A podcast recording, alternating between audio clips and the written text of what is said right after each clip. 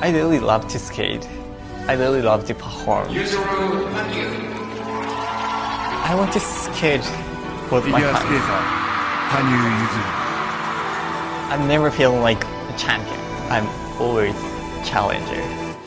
He has a way of owning the stage like certain rock stars do.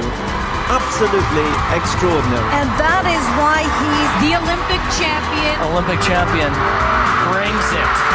so strong, so invincible. One of the greatest figure skaters of all time. Everything for skating.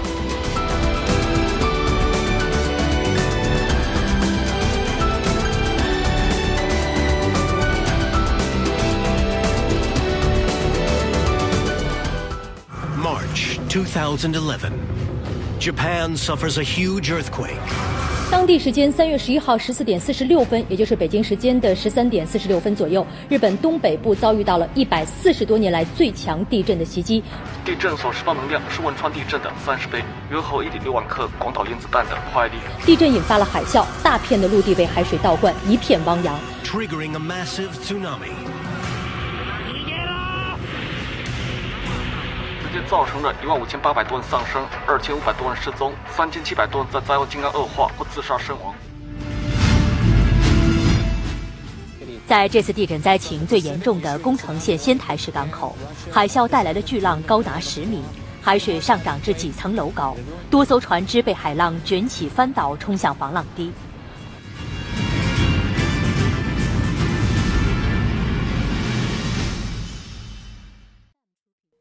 Scene Four，三月十一日。地震当时，羽生结弦正在自家附近的冰场练习。虽然自己和家人都没有危险，但冰场几乎受损过半。他们就在失去重要训练场地的情况下，度过了休赛季。二零一一年五月的采访。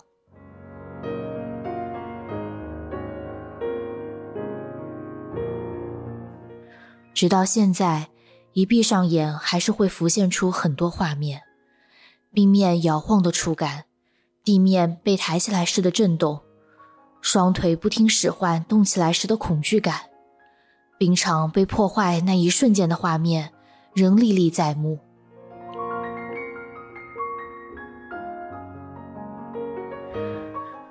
那天学校刚好放假，我白天就去冰场训练了。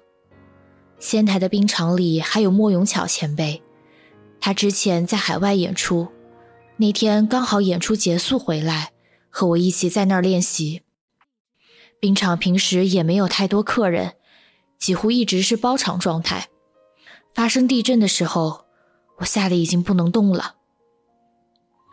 从我小时候开始，这个冰场已经经历过好多次大地震了，是小学二年级还是三年级的时候吧？好几次晚上正在训练的时候，突然发生五级大地震。那时候，妈妈在冰场附近的大荣从事服装相关的工作，大荣内部的装潢都是巨大的玻璃墙，妈妈工作的地方有很多大型货架。发生地震的时候，我脑子里想的是：妈妈没事吧？那种心情，因为地震而失去亲人的恐惧，一直在心中萦绕不去。就是这种恐惧，让我每次遇到大地震都变得不知所措。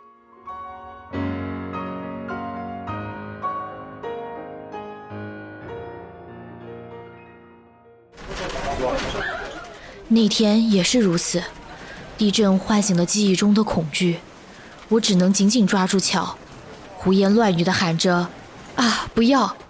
巧一边护着我的头，一边轻声安慰我。没事的，没事的，而我仍是一直嚷着：“不要，不要，不要，不要！”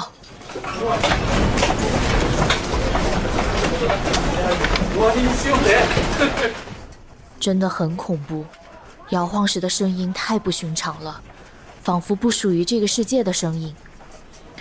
租借冰鞋的棚子坍塌时的嘎吱嘎吱声，入口处玻璃门被拉扯错开的吱呀吱呀声。所有的门也砰的一下子全敞开了。不不不，等等等等，要完蛋了！不，我真的哭出来了。如月，那种感觉刚要结束的时候，啊，终于停下来了。我说着刚要松一口气，突然又一个巨大的声响，还没反应过来，冰场的墙壁就哐当一下裂开了。这并不是震动中的事，而是震感消失之后，大家都觉得，啊，终于停下来的时候，轰！连一直保持冷静的乔也突然说了句：“啊，恐怕是不行了。”我当时只是不停的说着：“不要，不要，不要。”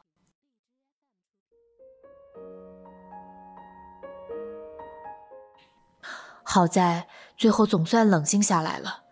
逃生的时候只能手脚并用了，双腿僵住了，不听使唤，冰套也没套上，就那样直接逃出去了。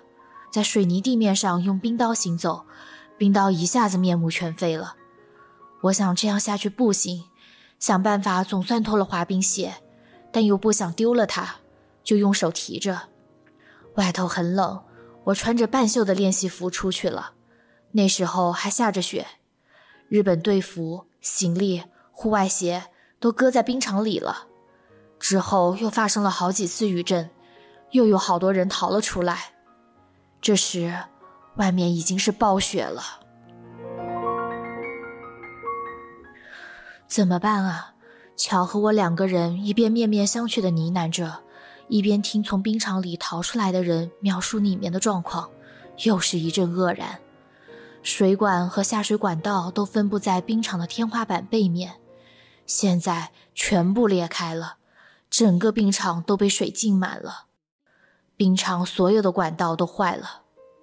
我手足无措，含糊地说着怎么办的时候，教练们把我们的行李拿了出来，给我披上了外套。当时有一种绝处逢生的感觉。我的家人，地震发生的时候都分散在各个地方。我在冰场练习，姐姐在同一个冰场兼职，但那个时候工作已经结束，在回家的路上。妈妈在家里，爸爸去上班了。大概最冷静的是姐姐吧，她在回家途中折返，一路狂奔。会没事的，会没事的。姐姐把我安顿好，让我冷静下来。又去家里把妈妈接了过来，三个人一起去避难所。街道上的电线杆横躺着，下水道裂开，下水井盖横飞，到处都是水。因为断电，周围逐渐越来越黑。哎，这怎么办呢？我们一个个都不知所措了。家里情况比我想象中要好一些，浴室的墙塌了。房间的墙壁和天花板柱子只出现了裂缝，但架子上的东西全飞出去了，钢琴也倒了。去避难所的路上，沿途所见，我觉得这次真的很严重啊。但是因为停电停水，什么都没有，我们并不清楚实际受灾程度。不管如何，那天晚上我们暂时在避难所安顿了下来。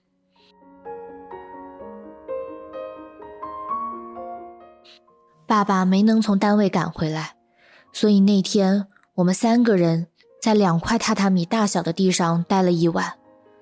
那地方真的很小，大家一起盖着一条毛毯，靠在一起睡了一晚，真的很冷。除此之外，只有一盏用石油发电点亮的电灯亮着，没有暖气，真的特别冷。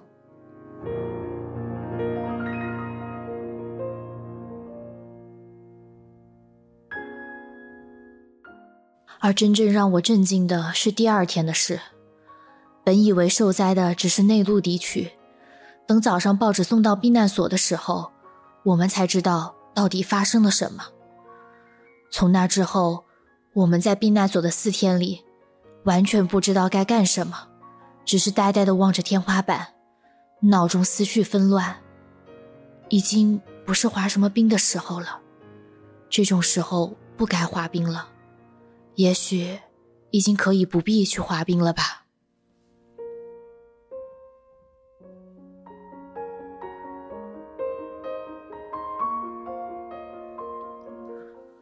我所在的东北高中棒球部也在讨论能不能去甲子园的问题。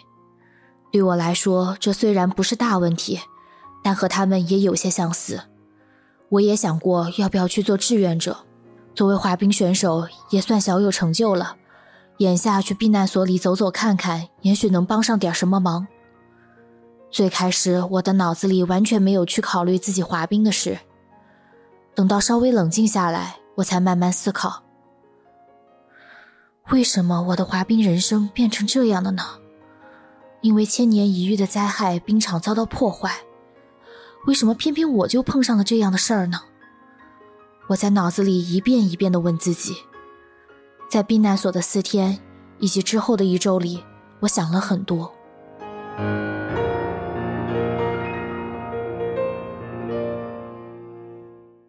地震发生十天后，我恢复了训练。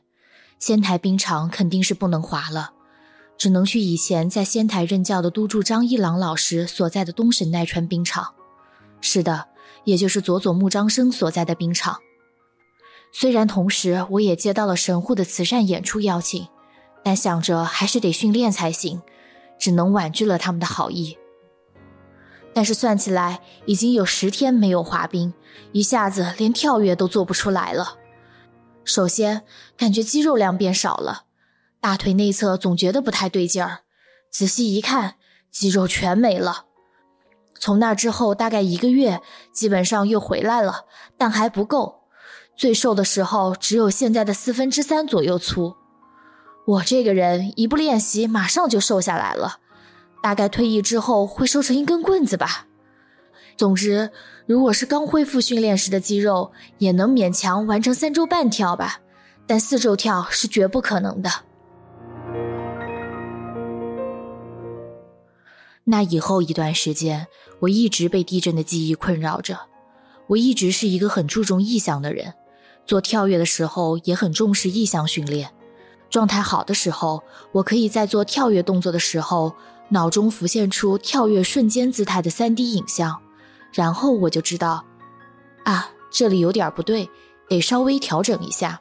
状态尤其好的时候，甚至可以看到三百六十度的全视角影像。正因为我一直在做这样的事儿，所以地震瞬间的画面也全都看得清清楚楚，记得清清楚楚。虽然那时候我只是一直紧紧抓住桥，但不知道为什么，一切都看得很清楚。地震后不久的一段时间，只要一闭上眼，那时的画面一下子就会浮现在脑海中。地震的视觉冲击感太强，加上一直有做意向训练的习惯，大概产生了协同效应吧。那样的记忆实在让人痛苦，以至于我不敢闭眼。在避难所的时候，也只是一直看着天花板，睡着了又会在梦里梦到。最开始的三天几乎成了我的梦魇。今天说了这么多，也许今晚……呃，不会不会，现在已经没事了。但那场地震真的很可怕。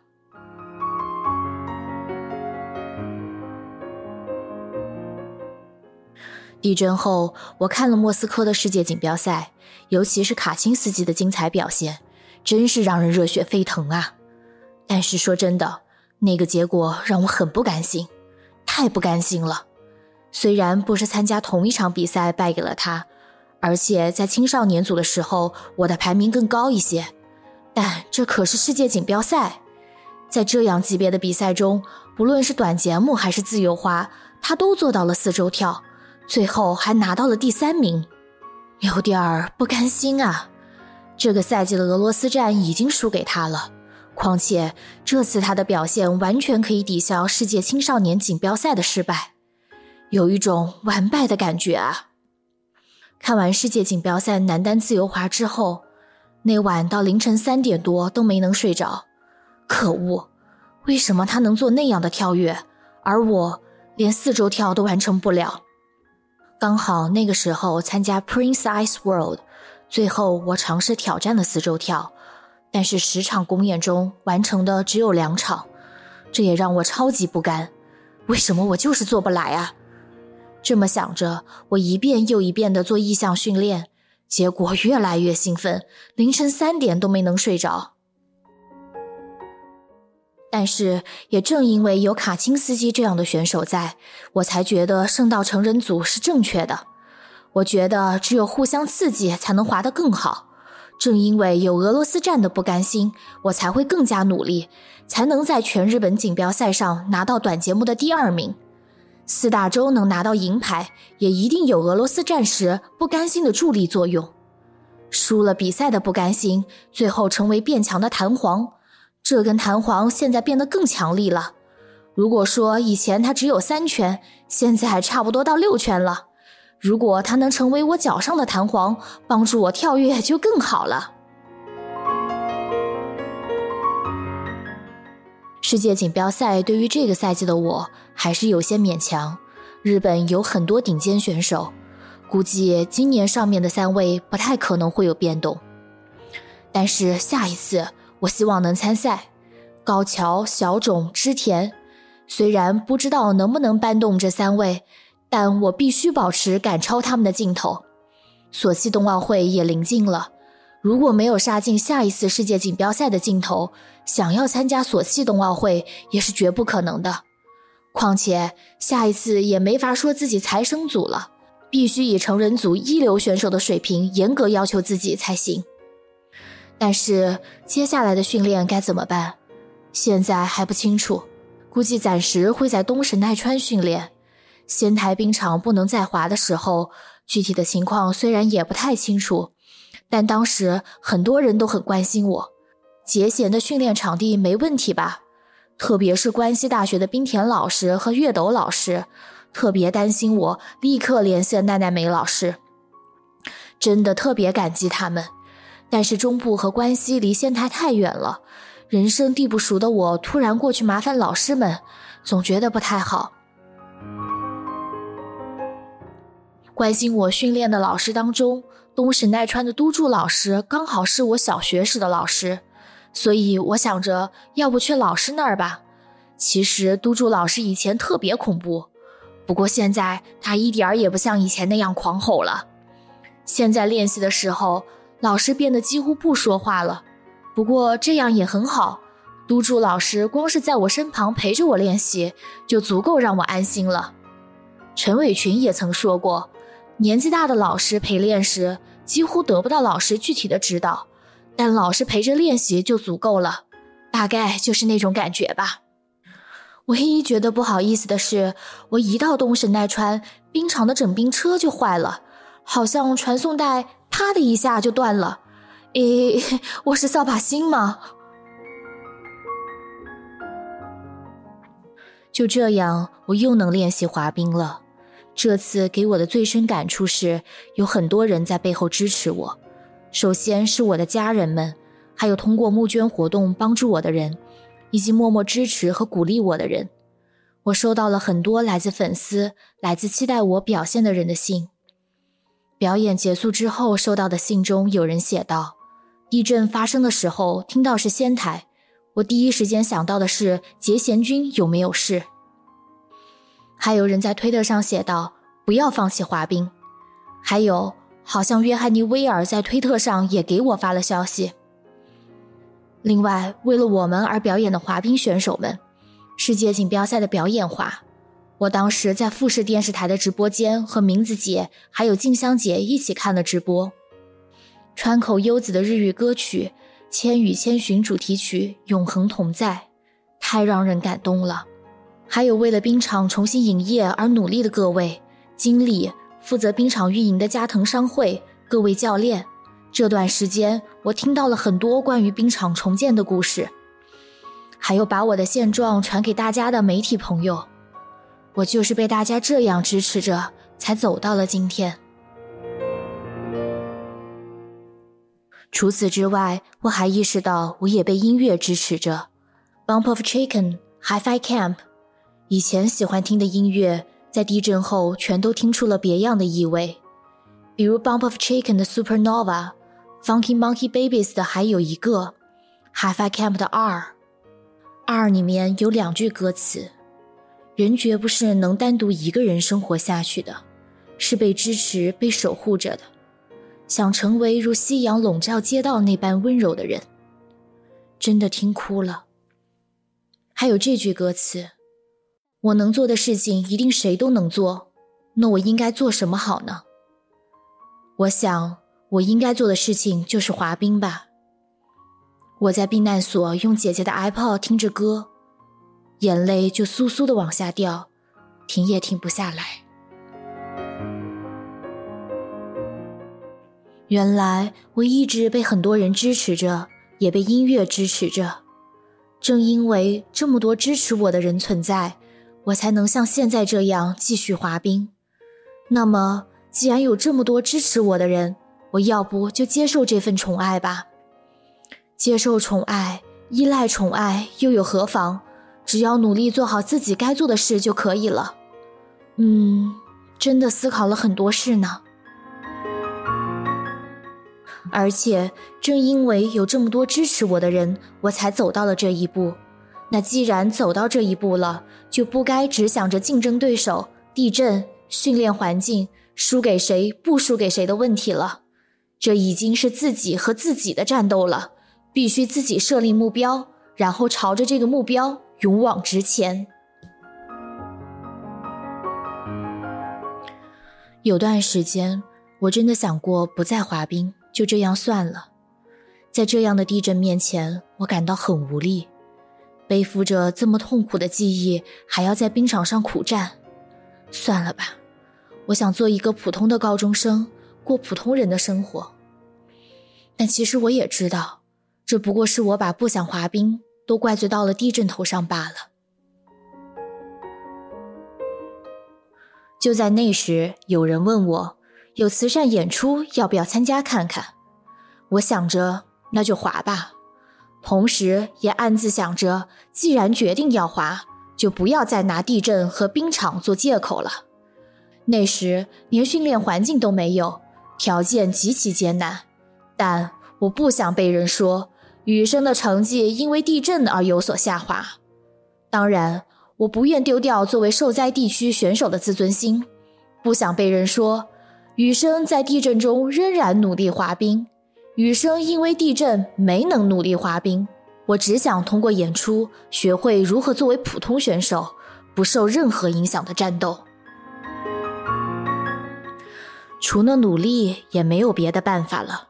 我唯一能做的就是往前走，为此尽我所有，做我能做的事。